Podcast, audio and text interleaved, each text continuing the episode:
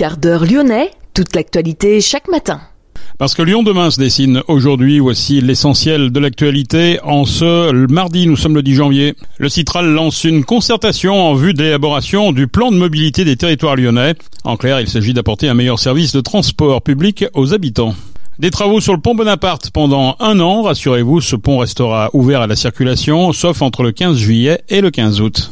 La première centrale photovoltaïque au sol construite dans le département du Rhône à Saint-Romain-en-Galles sur une ancienne décharge Nicolin. Reportage dans ce quart d'heure lyonnais. L'association Des Convois vers l'Espoir va envoyer du matériel médical et de chauffage à destination d'Orpholina et de l'hôpital pédiatrique de Lviv en Ukraine. Lyon demain, le quart d'heure lyonnais, toute l'actualité chaque matin Gérald de Bouchon. Bonjour à toutes, bonjour à tous. Mais d'abord, cette enquête ouverte pour déterminer les circonstances des violences dans lesquelles deux policiers municipaux lyonnais se sont retrouvés impliqués.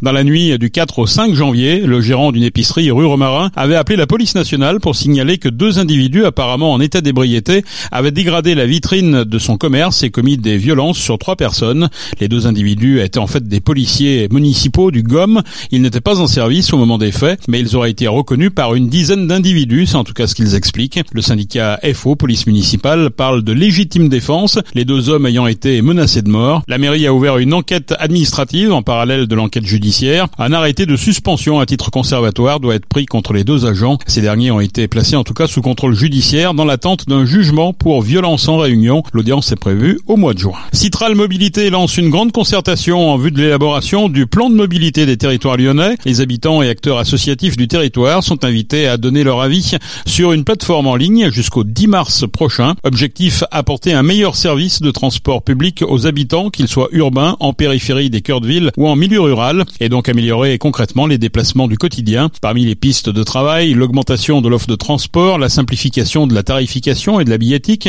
mais également en facilitant l'accès aux offres de mobilité alternatives à la voiture individuelle, comme le train, le vélo ou la marche à pied. Les mesures et actions qui sortiront de la concertation seront appliquées à partir de 2025 Notez la plateforme collaborative pour apporter votre avis. Mobilité territoire lyonnais.fr.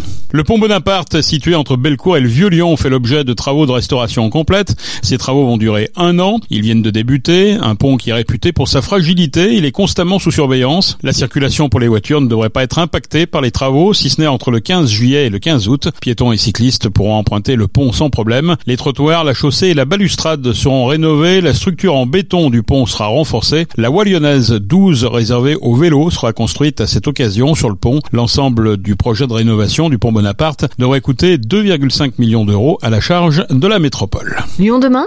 Programme durable. Une installation qui ne passe pas inaperçue au sud de Lyon. De loin, ça ressemble à un gigantesque piano. De près, on reconnaît facilement des panneaux solaires posés à même le sol sur la commune de Saint-Romain-en-Galles. La centrale photovoltaïque se situe sur une ancienne installation de stockage de déchets non dangereux appartenant au groupe Nicolin. Olivier Nicolin, PDG de l'entreprise éponyme. Pendant 50 ans, il y a eu une décharge de 1967 à 2017. Et je dis bien décharge parce que quand euh, mon grand-père a démarré l'activité ici, c'était vraiment une décharge, comme ça se faisait à l'époque en 1967, qui a évolué au fil du temps avec la géomembrane, avec la récupération de l'exivia, etc., etc. Enfin, toute la législation qui s'est mise en place au fil du temps, elle a été fermée en 2017, donc au bout de 50 ans. Et euh, depuis ce moment-là, a aussi l'initiative de, l'ancien maire de, Saint-Romain, M. Langlais. L'idée a germé de faire une, centrale photovoltaïque. On a contacté EDF euh, e Énergie euh, Nouvelle, on a trouvé un accord, on leur loue le terrain, ils installent la centrale et voilà.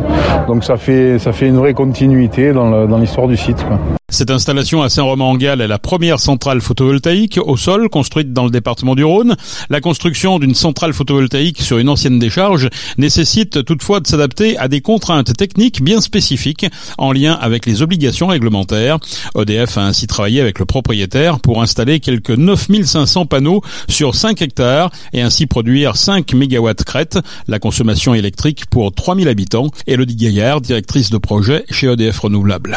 On a dû s'adapter aux contraintes réglementaires liées à cette présence de la décharge, puisque en fait les déchets sont enfouis et sont mis en sécurité, et on n'a pas le droit de toucher du coup au sous-sol pour des mesures de, sécurité euh, du massif de déchets. Et donc notamment sur la centrale photovoltaïque, on a des fondations qui sont superficielles, donc on n'a pas ancré euh, les structures euh, des panneaux dans le sol, on les a coulés dans, du béton. Et par exemple aussi les chemins de câbles électriques ne sont pas enterrés, mais sont en aérien dans des, euh, chemins de câbles en fer pour éviter aussi tout impact sur le sous-sol. Maintenant, il y a d'autres paramètres qu'on a dû prendre en compte, notamment environnementaux, sur le volet biodiversité. Voilà, on a fait euh, des inventaires euh, de terrain pour recenser la faune et la flore qui étaient en présence, voir s'il y avait des espèces protégées. Ça nous a permis euh, d'adapter aussi la centrale et de mettre en place des mesures environnementales pour protéger la biodiversité. Et c'est ce qui nous a permis notamment euh, euh, d'obtenir le label biodiversité positive qui nous a été octroyé, par le syndicat mixte des rives du Rhône, qui est porteur du schéma de cohérence territoriale. C'est EDF Renouvelable qui a développé, financé et construit cette centrale. La crise énergétique et l'inflation ont accéléré le processus visant à rééquilibrer le mix énergétique. La place des énergies renouvelables produites localement est en progression. EDF Renouvelable a aussi installé un parc éolien à Valsonne, dans le Beaujolais, avec une production d'énergie représentant l'équivalent de la consommation électrique annuelle de 13 000 habitants. Sur le site de Saint-Romain-en-Galles, nous avons rencontré Francis Odigier, c'est le responsable régional d'EDF Renouvelable. La main de l'homme s'était déjà posée sur ce secteur-là, donc on n'est pas sur un site naturel, et donc on superpose finalement une activité précédente de, de déchets, en l'occurrence, avec euh, cette installation de panneaux solaires. Donc c'est plutôt euh, vertueux dans le sens où on n'artificialise pas des sols, on est euh, vraiment sur les sites fléchés par l'État pour privilégier l'installation de panneaux solaires. Donc le courant qui est produit, il est relancé dans le réseau Exactement, on, est, on réinjecte l'intégralité de la puissance sur le réseau électrique euh, qui va être consommé au plus proche, donc par les habitants de Saint-Romain-en-Galles et les communes voisines.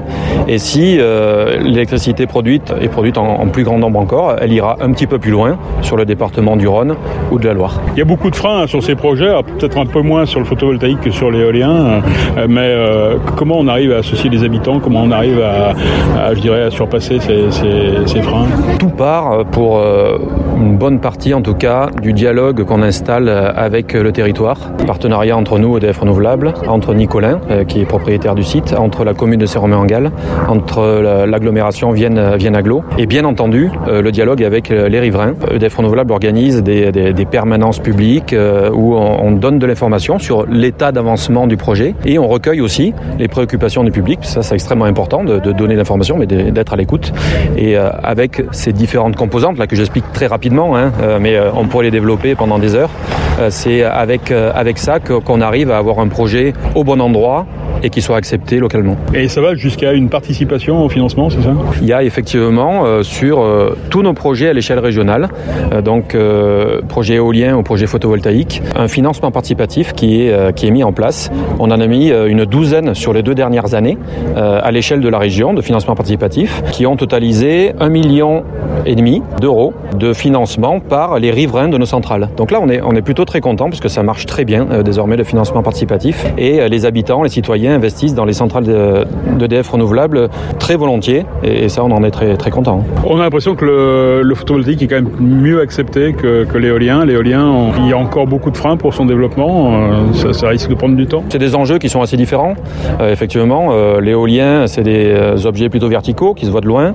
Le photovoltaïque, c'est une occupation plutôt Donc voilà, les enjeux sont, vraiment très différents. Pour illustrer euh, le, fait qu'on a besoin des deux énergies, c'est qu'aujourd'hui, on inaugure la, centrale photovoltaïque ici, dans le sud du département. Hier, on inaugurait la première centrale éolienne du département sur la commune de Valsonne, sur le secteur du Beaujolais vert. Donc, on, développe les deux énergies. On verra euh, comment s'oriente la transition énergétique, mais en tout cas, tout porte à croire qu'on a besoin de toutes les énergies pour réussir la, la, transition. Comment vous avez fait avaler la pilule du côté de, de Valsonne, alors dans ce Beaujolais vert, pour faire accepter quatre éoliennes Alors, on n'a pas fait avaler de pilule. C'est un projet euh, qui s'est très bien déroulé. On a fait une, une vaste concertation préalable, ouais. j'en parlais, extrêmement important. On a fait des réunions publiques, on a fait des permanences publiques, on est allé faire du porte-à-porte -porte chez les citoyens qui le souhaitaient, bien entendu, pour expliquer euh, le pourquoi du comment, pourquoi on installait des éoliennes sur tel endroit, pour donner un peu du sens aussi euh, et de, des éléments de compréhension. Ça, ça a conduit finalement à un projet sans recours.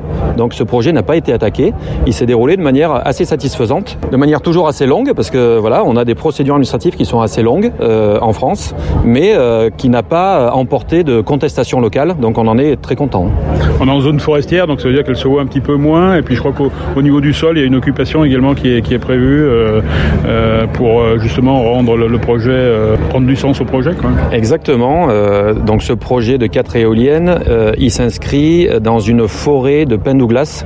Donc on n'est pas sur de la forêt naturelle, c'est vraiment de la forêt d'exploitation qui euh, périodiquement est coupée à blanc hein, pour euh, voilà exploiter le bois. Donc euh, en termes de biodiversité, elle est assez faible finalement dans ce type de boisement et donc ça prend du sens dans le choix du site que de s'installer dans ce type d'exploitation. on ne perturbe pas la biodiversité qu'il pourrait y avoir sur d'autres secteurs beaucoup plus sensibles. Quels sont les autres projets que vous avez dans, le, dans, la, dans la région Auvergne-Rhône-Alpes Nous avons un portefeuille de projets de 500 à 600 à l'échelle de la région euh, qui se diversifie en énergie éolienne, en énergie photovoltaïque au sol comme on peut voir aujourd'hui à Saint-Romain-en-Galles, mais aussi en photovoltaïque flottant. On est en train de travailler sur des projets de plus en plus nombreux, par exemple sur des retenues EDF, des barrages, pour euh, équiper euh, les plans d'eau qui ne sont pas utilisés pour d'autres usages en panneaux photovoltaïques. Donc ça c'est un caractère assez innovant de notre activité et qui mobilise beaucoup mon équipe qui est basée à Lyon. On peut utiliser toutes les zones d'activité et c'est votre volonté d'utiliser toutes les zones d'activité pour justement installer par exemple des panneaux En tout cas, on priorise euh, les zones d'activité, ce qu'on appelle euh, les sites déjà anthropisés, c'est-à-dire les anciennes décharges, les anciennes carrières, les friches industrielles. Et là, tous les projets qu'on a construits en région jusqu'à présent priorisent ces sites-là.